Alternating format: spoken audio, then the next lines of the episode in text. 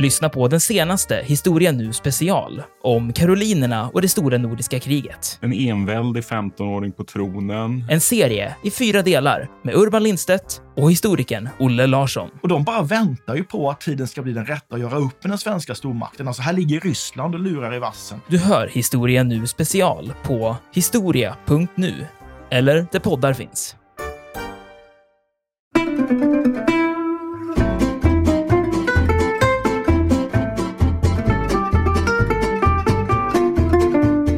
Det är ju redan det där, visst är det det fjärde korståget där alldeles i början av 1200-talet som går helt snett. Alltså redan det tredje var ju på många sätt ett fiasko. Du nämner han där som drunknar, Fredrik Barbarossa. Men det fjärde korståget kort därefter, det slutar ju med att man plundrar Bysans. Alltså man plundrar Konstantinopel. Och de kommer, ju Eh, alltså- aldrig, de kommer inte ens fram. Nej, precis. Man kommer inte vidare. Eh, om man liksom, du vet, plundrar kyr alltså, ortodoxa kyrkor och bränner religiösa kristna skrifter och begår övergrepp mot andra kristna. Det är inte längre lika ärofullt efter det att vara en korsfarare, tror jag.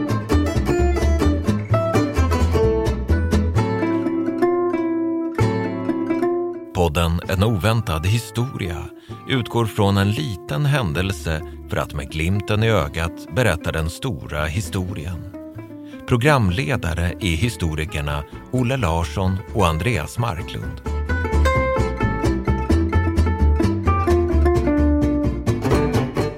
Hallå Andreas! Tjena Olle! Hur är läget? Det är helt fantastiskt. Du, jag tänker börja med ett erkännande. Jag vet att jag har gjort det förut, men idag handlar erkännandet om att jag måste faktiskt bekänna att jag är nästan på sjukligt fascinerad av den så kallade tempelherreorden. Jag minns tydligt när jag stötte på tempelherrarna för första gången. Och det var i filmen Ivanhoe som eh, visades och fortfarande visas i svensk tv på nyårsdagen klockan 15 varje år. Och den här filmen utspelas i England i nådens år 1194, alltså under åren efter det tredje korståget. Och det här tredje korståget leddes ju först av Fredrik Barbarossa som sen omkommer. Han drunknar tror jag under ganska, ja inte helt hjältemodiga omständigheter. Och sen tas då ledningen över av den engelske kungen Rickard Lejonhjärta. Just det. Och i korthet så handlar den här filmen om hjälten Wilfred av Ivanhoe som spelas av Anthony Andrews som återvänder från det heliga landet på kors, där han har varit på korståg mot sin fars vilja. Och i samband med att eh, han kommer hem så eh, bevistar han ett turnéspel. Och han deltar i det här turnéspelet och här möter han en riddare. Den riddaren som kommer att bli hans antagonist och rival genom filmen, nämligen Brian de Bois Gilbert. Och han var medlem i Tempelriddarorden. Och det var just i hans gestalt som jag för första gången kom, kom, kom i kontakt med de här mytomspunna riddarna. Och även om eh, Brian de Bois de Gilbert har vissa försonande drag i den här filmen så är det ändå en väldigt mörk bild av tempelherrarna som presenteras. De är grymma, de är opolitliga och de är religiösa fanatiker. Och den där bilden hade jag egentligen med mig ganska länge innan jag försökte sätta mig in i lite mer vilka var tempelherrarna egentligen? Så då undrar jag, Andreas, hur såg ditt första möte med tempelriddarna ut och vilken bild fick du? Eh, ja, men alltså jag såg naturligtvis också Ivanhoe som barn på 80-talet och tyckte väl att det var typ det coolaste jag någonsin hade sett på tv. Inte minst då Sam Neill i rollen som den här onde men charmerande också då, tempelriddaren, eh, vad heter han, Brian de Gilbert, Dubois de Gilbert. Men annars så, så var det nog den här romanen eh, Foucaults pendel av Umberto Eco som kom i slutet av 80-talet som formade min bild av, av tempelriddarna. Alltså det, det, den handlar ju då om några relativt förvirrade akademiker som kommer då på spåren av en hemlig tempelriddarplan att ta över världen, inte ett mindre. Eh, jag tror att det skulle då var år 2000 som tempelriddarna skulle ta över världen, om jag inte missminner mig. Alltså den här utspelar sig då i huvudsak på, på 80-talet. Det, det var en extremt spännande bok, som jag kommer ihåg det. Jag fattade naturligtvis inte allt, men det tror jag var en del av meningen också, för han drev lite grann med så här, okulta konspirationsteorier, den gode Umberto Eco.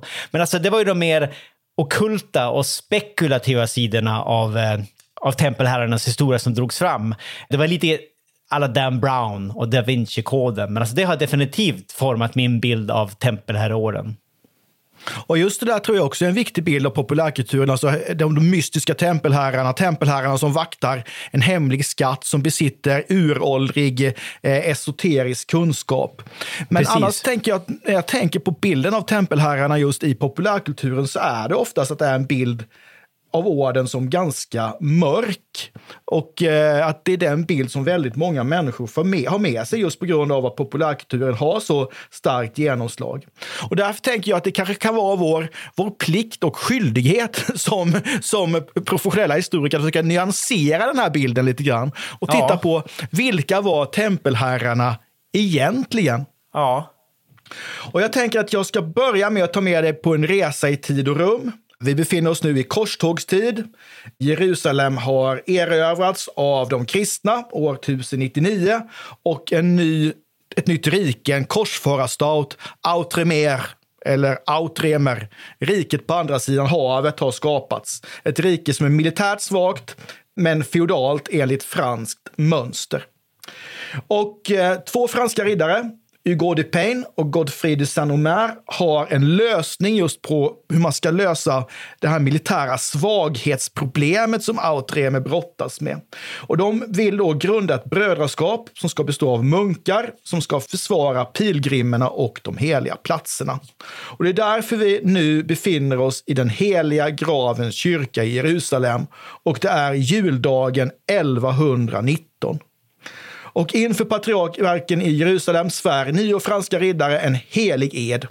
De lovar att försvara pilgrimer mot stråtrövare och våldtäktsmän och att leva i fattigdom, kyskhet och lydnad enligt samma regler som gällde för präster och munkar.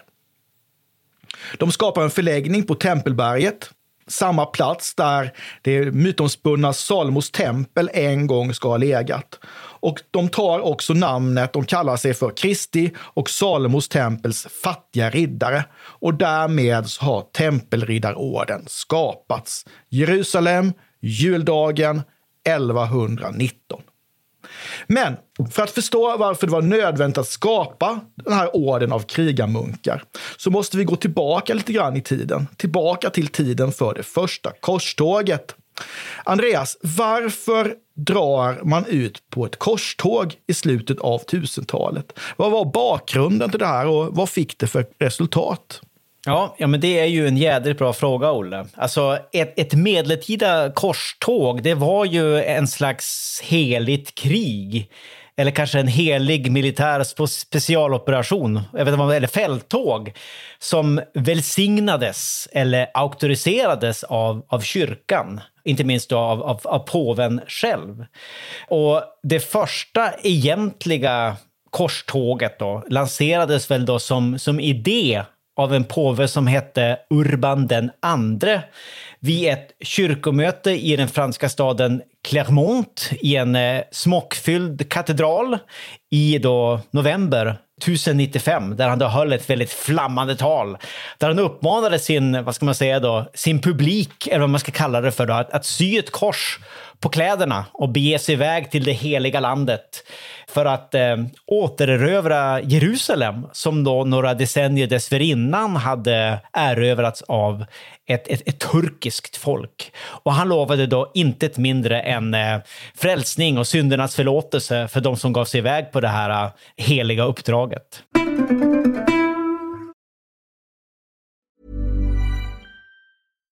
One size fits all seemed like a good idea for clothes Nice dress. Uh, it's a it's a t-shirt. Until you tried it on.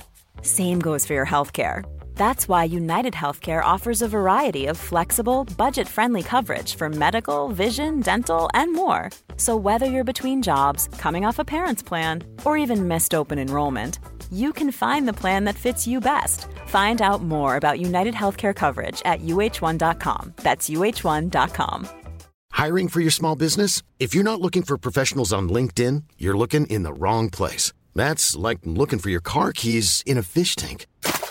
LinkedIn helps you hire professionals you can't find anywhere else, even those who aren't actively searching for a new job but might be open to the perfect role. In a given month, over 70% of LinkedIn users don't even visit other leading job sites. So start looking in the right place. With LinkedIn, you can hire professionals like a professional. Post your free job on linkedin.com/people slash people today. Quality sleep is essential. That's why the Sleep Number Smart Bed is designed for your ever evolving sleep needs. Need a bed that's firmer or softer on either side? Helps you sleep at a comfortable temperature? Sleep Number Smart Beds let you individualize your comfort so you sleep better together. JD Power ranks Sleep Number number 1 in customer satisfaction with mattresses purchased in-store. And now, save 50% on the Sleep Number limited edition Smart Bed for a limited time. For JD Power 2023 award information, visit jdpower.com/awards. Only at a Sleep Number store or sleepnumber.com.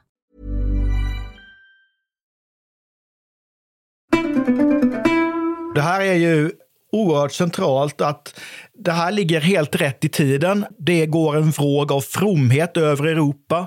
Det är på modet att genomföra pilgrimsvandringar, allra helst till den heliga staden. Påven har fått veta att pilgrimerna har haft det svårt, blivit illa behandlade.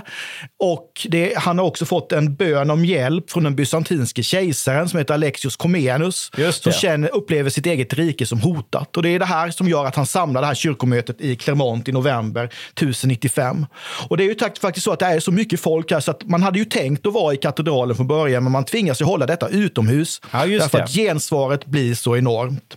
Så han står på balkongen där. Ja. uppmanar de församlade, som nästan på allihop är frankiska riddare, då, att eh, ta korset, sy på sina kläder, återerövra de heliga platserna och där få syndernas förlåtelse och frälsning, så får det här ett enormt gensvar. Och folket lär då ha skanderat Gud vill det, Gud vill det, Gud vill det. Eller som vi latinare säger, Deus vult. Deus vult, precis. Fast de kanske skrek det på franska. Då blir det väl Dieu le veut eller någonting Ja, liknande. Något åt det hållet. Väldigt poetiskt i alla fall. Precis. Så, nästa steg. Vad gör man? Jo, men alltså sen gör man ju sig redo naturligtvis att dra i fält. Och det gjorde man ju då som, nästföljande sommar, alltså 1096. Då samlades korsfararna i Konstantinopel. Och här blev väl då den bysantinske kejsaren här, den gode Alexios Komnenos, han, han blev lite bekymrad över, att det var, över det här gensvaret som han hade fått. Alltså, korsfararherrens rykte hade väl liksom marscherat före dem och berättelsen om otaliga våldsdåd och plundringar skrämde väl den här, den här kejsaren. Så för att då inte hans eget rike skulle utsättas för eh, diverse illgärningar så förmådde han då de här korsfararna att svära trohetsed till honom, vilket de då också gjorde. Och det var en ganska omfattande, vad ska man säga, korstågssvärm, eller vad man ska säga, av frankiska riddare som dök upp här eh, omkring Konstantinopel i, i mindre Asien. Det talas ju om eh, hundratusentals människor, alltså till och med så många som 600 000 man har väl nämnts i de här medeltida krönikorna. Även om sentida historiker har väl varit lite mer blygsamma i beräkningarna. Men alltså någonstans mellan 50 och 100 000 människor deltog väl i det första korståget där, 1096 till 1099. Ja, man får nog läsa de här höga siffrorna som att det är ett sätt för dåtidens skribenter att säga att det var väldigt, väldigt, väldigt många som kom. Och det var väldigt många, för som sagt, det blir en stor uppslutning här. Och sen då så bryter man upp från, man stannar ju i det bysantinska riket mellan sommaren 1096, våren 1097, sen bryter man upp, tar sig över till mindre Asien och sen under hårda strider så närmar man sig då långsamt Jerusalem. Och på kvällen den 7 juni 1099 så står man utanför den heliga staden, som då var en av de mest kraftigt befästa städerna i, i, eh, i den då kända världen. Alltså väldigt, väldigt svår att, eh, att inta. Men man inleder en belägring som drar ut på tiden. Det är sommarhetta, det är väldigt, väldigt varmt. Korsfararna plågas av brist på vatten i den här värmen. Sjukdomar börjar härja.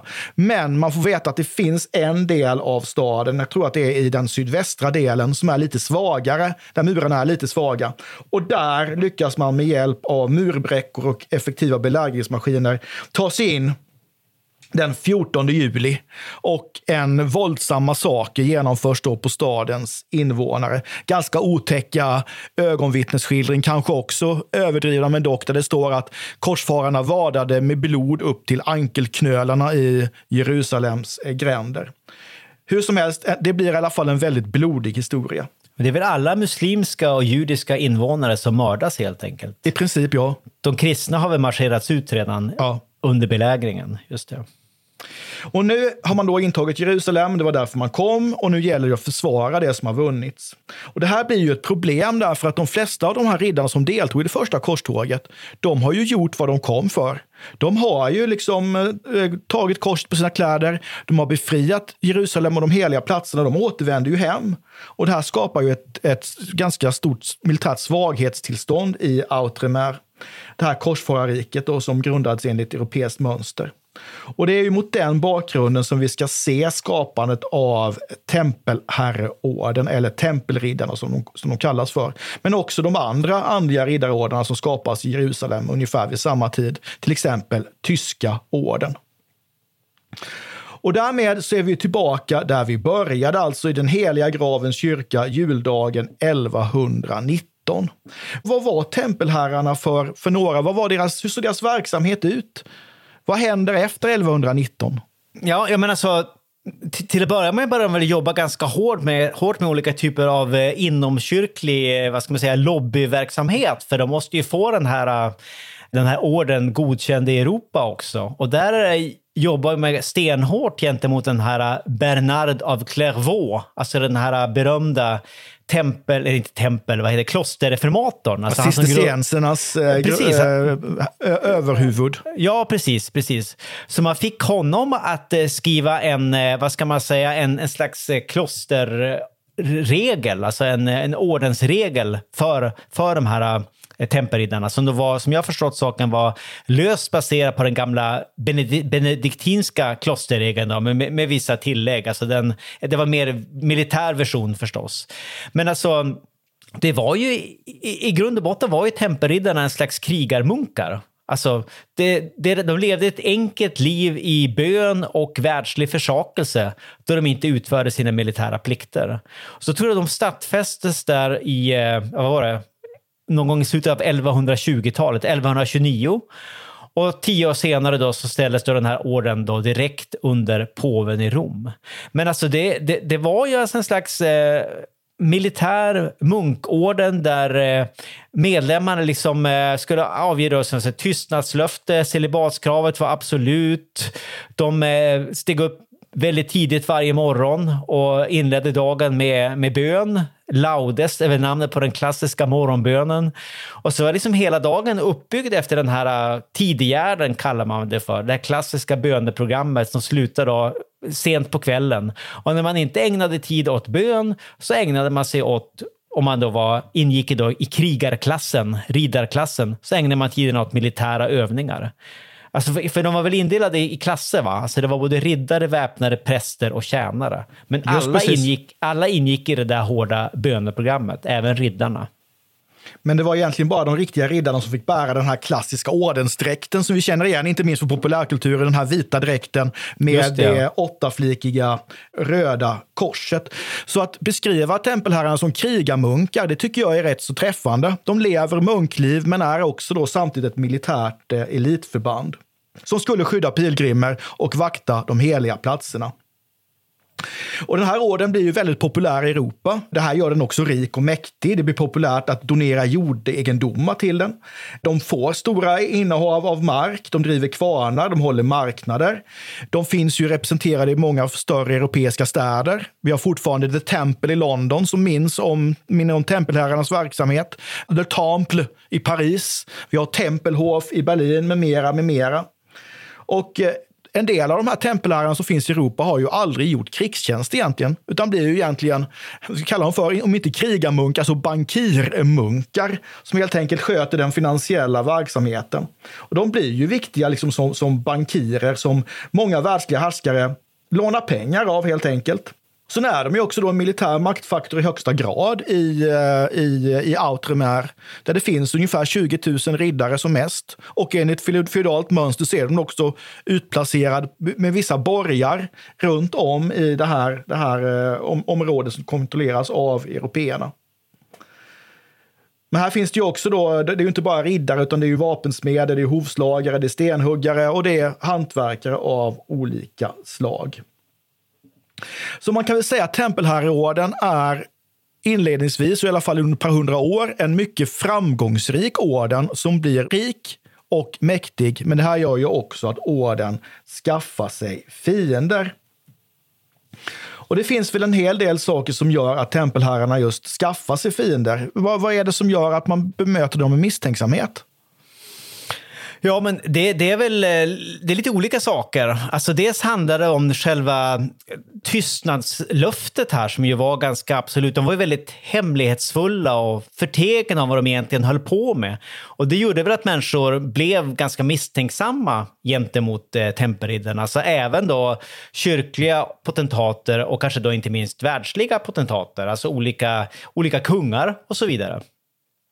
Och det förstärktes ju egentligen bara av att de faktiskt också blev ganska mäktiga. Alltså både politiskt och ekonomiskt. Alltså du nämnde det här med att de fungerade som en slags bankirer. Alltså de samlade ju på sig enorma rikedomar och lånade faktiskt ut pengar då till både kungar och eh, adelsmän som, det liksom, som stod i skuld till, till, till tempelherreorden. Plus alltså, många världsliga makthavare var faktiskt skyldiga orden stora pengasummor. Det gäller då inte minst den här eh, franske kungen Filip den sköne som vi ska prata om alldeles snart.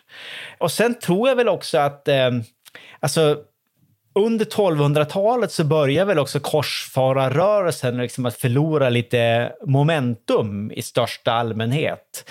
De här olika religiösa festerna faller ju liksom ett efter ett under loppet av, 1200-talet. 1291 så faller den här, det här festet Akko som gör att tempelherrarna faktiskt tvingas då lämna det heliga landet och istället då slå sig ner på Cypern.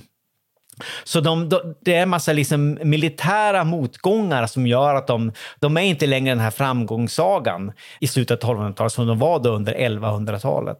Men sen tror jag som sagt också att korsfararidén har liksom börjat misskrediteras lite grann. Det är ju redan det där, visst är det det fjärde korståget där alldeles i början av 1200-talet som går helt snett. Alltså redan det tredje var ju på många sätt ett fiasko. Du nämner han där som drunknar, Fredrik Barbarossa.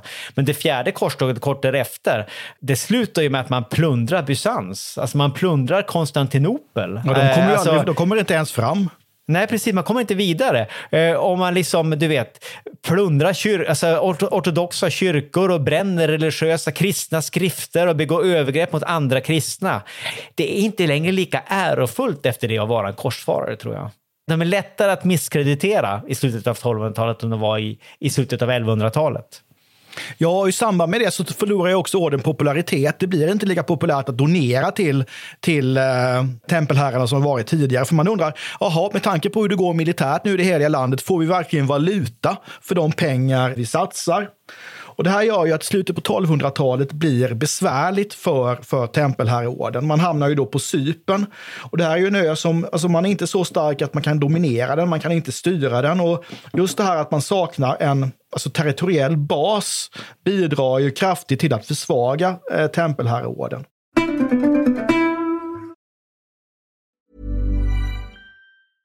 Hiring for your small business? If you're not looking for professionals on LinkedIn, you're looking in the wrong place. That's like looking for your car keys in a fish tank.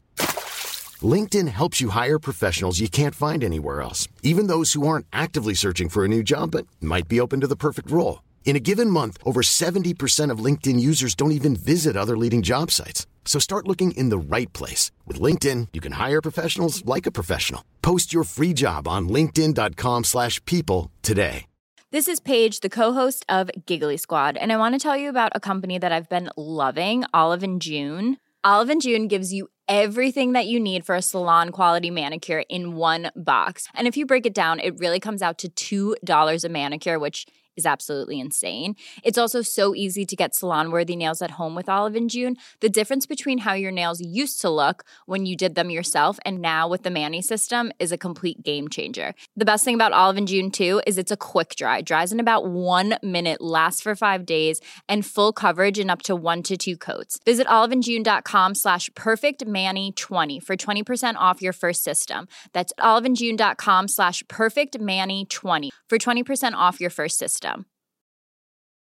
Life is full of awesome what ifs, and some not so much, like unexpected medical costs. That's why United Healthcare provides Health Protector Guard fixed indemnity insurance plans to supplement your primary plan and help manage out of pocket costs. Learn more at uh1.com.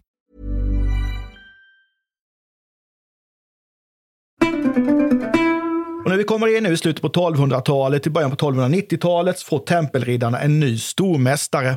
Han som kommer att bli deras sista stormästare, Jacques de Molay. Och han har då varit medlem i den här orden i 30 år. Han vill återupprätta ordens forna ställning i det heliga landet. Och han vill att man ska genomföra ett nytt korståg. Och I det här korståget så vill han att tempelherrarna ska liksom vara förtruppen som inleder återerövringen av det heliga landet.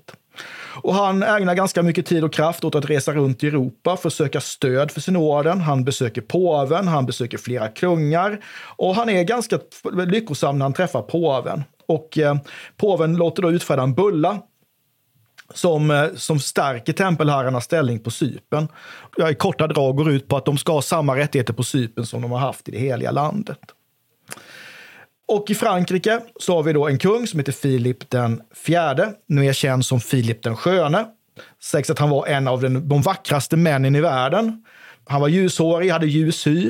Eh, det råder lite upp, olika uppfattningar om huruvida kungen var, om hans inre eh, andliga egenskaper motsvarade hans yttre Hans skönhet. inre skönhet var kanske inte Precis. lika betydande. En, en som inte tyckte det var biskopen i Pamiers som eh, liknade kungen vid en stirrande uggla och skrev så här att han var en förvisso vacker fågel, men helt onyttig. Och det där var ju inte speciellt omdömesgillt av honom därför att eh, biskopen arresteras då 1301. Han anklagas för hädelse, trolldom, kätteri, förräderi, simoni, allt annat obehagligt och döms till döden. Men i början av 1300-talet får ju kristenheten en ny påve i fransmannen Bertrand de Gott, påvens namnet Clemens den femte. Vad vet vi om honom? Kopplat till tempelherrarna. Jo, den här då Clement den femte, han var väl också egentligen ganska tänd på den här idén om att man skulle inleda ett nytt korståg då för att återerövra de heliga platserna. Och nu måste jag tänka högt där. Vad skulle det ha varit då? Skulle det vara typ korståg nummer nio eller tio? Det hade nog blivit korståg nummer nio. Ja, om, om det nu hade genomförts. Men han ansåg ju då att det här korståget borde ledas av den franske kungen, Filip den sköne som då brottades med svåra ekonomiska problem. Men eh, påven lovade att satsa en tiondel av kyrkans inkomster i Frankrike för att liksom kunna förverkliga de här planerna på ett korståg. Och Filip var väl inte helt otänd på den här idén. Han tyckte att det var rätt, rätt bra egentligen, att det skulle liksom stärka hans prestige. Och här ska man väl kanske också nämna då, lite i parentes, att Filip vars inre skönhet som sagt var kan diskuteras. Han hade ju varit i en ganska långvarig konflikt då med den katolska kyrkan, alltså med den tidigare påven Bonifatius den åttonde. Alltså det var en ganska svårartad maktkamp om, om auktoritet och så vidare. Eh, och han, han ansåg att det var han som borde leda det här korståget och inte påven kungen ville väl gärna själv bli då stormästare för tempelriddarna i en sammanslagen version, va? där man skulle slå ihop tempelriddarna med johanniterriddarna, alltså de man idag kallar för malteserriddarna, hospitalierorden. Och att han då skulle vara eh, ledare för liksom hela projektet. Och därigenom så uppstod det då en ganska djup klyfta mellan då både kungen och tempelriddarna och kungen och påven. Precis, för det här kan ju Jacques de Molay inte tänka sig att acceptera. Han träffar ju påven i eh, Poitiers 1307 och man diskuterar det här korståget, men bland annat då så tar man också upp en del av de här anklagelserna som har börjat komma mot tempelherrarna för, ja, för blasfemi, för homosexualitet och allt detta. Och Molay ber att få tillstånd att, att eh, undersöka det här lite närmare. Finns det någon sanning i det här? Och då säger påven visst, eh, gör, gör du det. Och sen reser Molay vidare, vidare till Paris och här förstår man att det är någonting som håller på att hända. Han deltar i en hedersvakt sam, i, i samband med en begravning när kung Philips svägerska begravs. Och följande dag, den 13 oktober 1307, arresteras han i Tempelherreordens högkvarter i Paris. Just det. Och, och rätta mig nu om jag har fel, men är det inte härifrån den här idén om fredag den 13 som en särskild olycksdag kommer ifrån? Precis, här har vi det. Därför är fredag den 13 en dag man ska akta sig för. Det var då tempelherreorden förråddes. Just det, den ursprungliga fredag den 13, eller vad man kan säga. Men det här visar sig att det här sker inte av en slump, utan det här är någonting som franske kungen har redan eh, flera veckor tidigare planerat det här väl. Han skickar ut befallningar till fogdar och säger att alla tempelherreorder, alla riddare i den här orden som finns i Europa ska gripas. Och de anklagas för en lång rad olika brott. Och det är de här brotten som Jacques de Molay ville undersöka tidigare. Alltså det handlar om sodomi, blasfemi, djävulsdyrkan, avguderi, eh, ja, you name it. Ja, och jag, som sagt, jag har ju läst någonstans då att de här anklagelserna som nu riktades då mot tempelherrarna, att de ingick i någon slags smutsig dossier med smutsiga anklagelser som Filip den sköne redan då på 1290-talet då hade börjat samla ihop mot påven Bonifatius den åttonde. Alltså han hade haft det här liggande ett tag i sin, i sin skrivbordslåda. Och nu kommer det här upp helt enkelt. Ja, precis. Och eh, som sagt var, mängder med tempelriddare arresteras, deras eh, ordens tillgångar beslagtas naturligtvis. De är jätterika, det här finns ett, ett gott ekonomiskt incitament i detta. Men problemet är att kungen får inte agera så här, därför att orden lyder ju direkt under påven och har gjort just så gjort sedan eh, 1100, slutet på 1130-talet. Och påven säger ju till kungen att du saknar jurisdiktion över mina riddare och du ska låta bli det här. Men det har han ju inte mycket för. 138 tempelriddare ställs inför rätta i Paris och de erkänner ju de här brotten de har anklagats för och det har ju att göra med att de har blivit svårt, svårt, svårt torterade. Och en av dem som erkänner sina brott är ju Jacques de Molay. Han erkänner ju allt egentligen utom sodomi, alltså homosexualitet. Men väl då att han ska ha förnekat Kristus och spottat på en avbildning av frälsaren i samband med Eh, antagningen till orden. Att det här då ska ha varit en del av de här hemliga antagningsritualerna som man inte ville prata om. Så hur agerar påven då? Ja, men han skickar ju då tre kardinaler till Paris då för att skaffa sig en bild av det inträffade. Och det här träffar de ju då Demolay som faktiskt då tar tillbaka sin bekännelse. Han sliter upp skjortan och visar då alla de här märkena han har efter den här svåra tortyren. Och det är många andra tempel här som tar tillbaka de här bekännelserna också. Men kungen ger ju inte upp. Han skriver ett brev till påven. Han hotar med att anklaga påven för samma grova brott och försyndelser om han då inte gav med sig. Och det här menar jag, det går tillbaka till den här äh, dossiern med, med smutsiga anklagelser som kungen liksom hade förberett i närmaste 20 år. Kungen vars inre skönhet som sagt kan eh, diskuteras. Men han förklarade då att fransmännen, den kristna trons mest hängivna förkämpar, själva skulle falla domen. Och han skickade väl drygt vad var det, 70 tempelherrar till påven då för att de skulle upprepa sina bekännelser för honom. Alltså de var då noga utvalda med deras vittnesmål.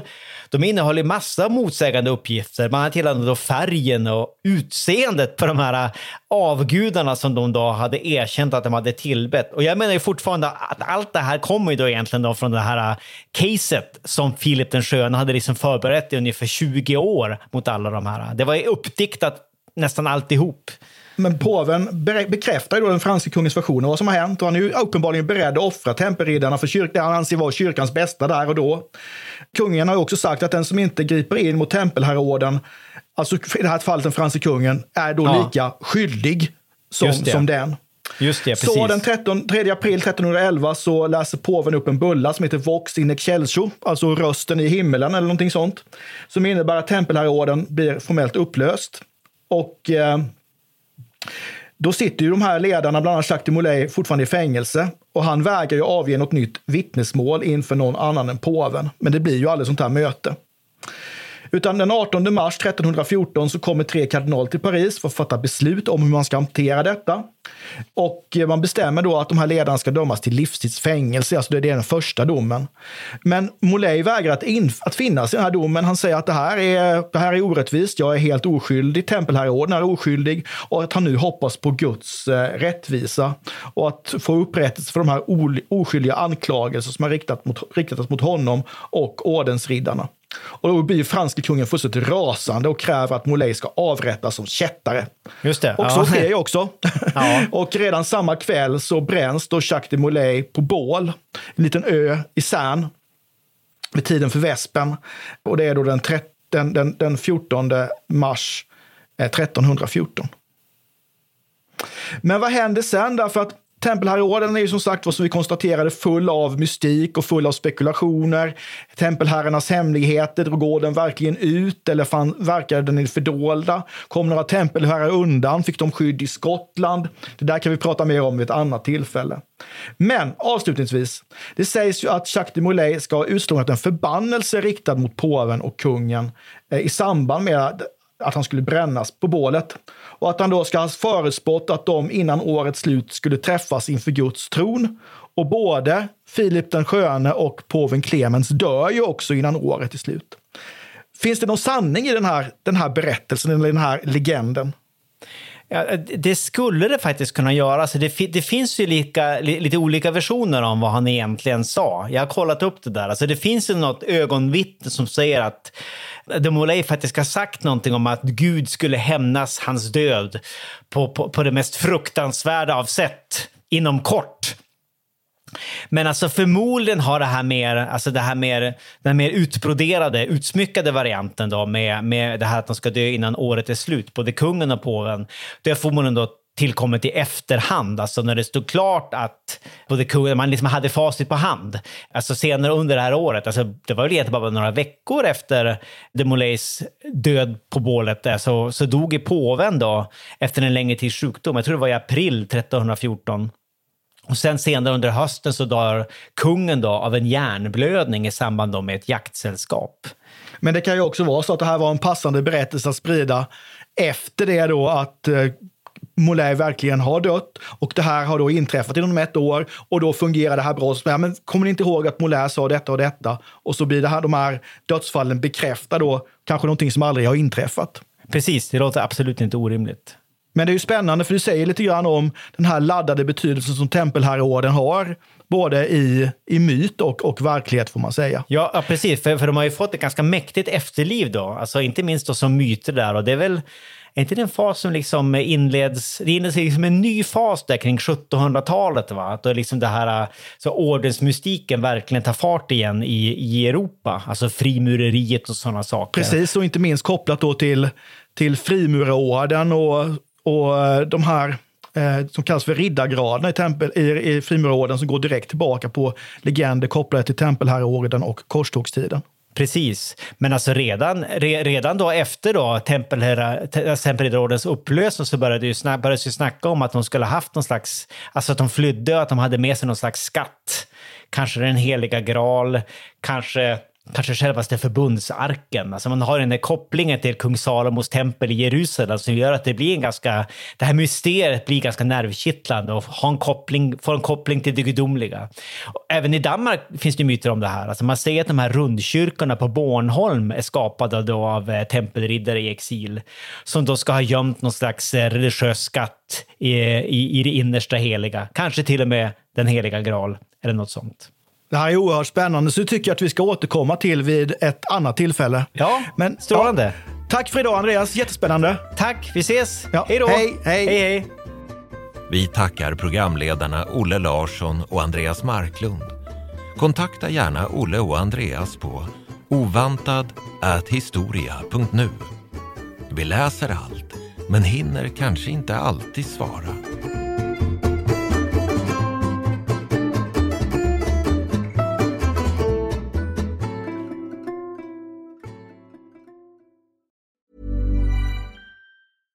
Even when we're on a budget, we still deserve nice things. Quince is a place to scoop up stunning high-end goods for 50 to 80% less than similar brands.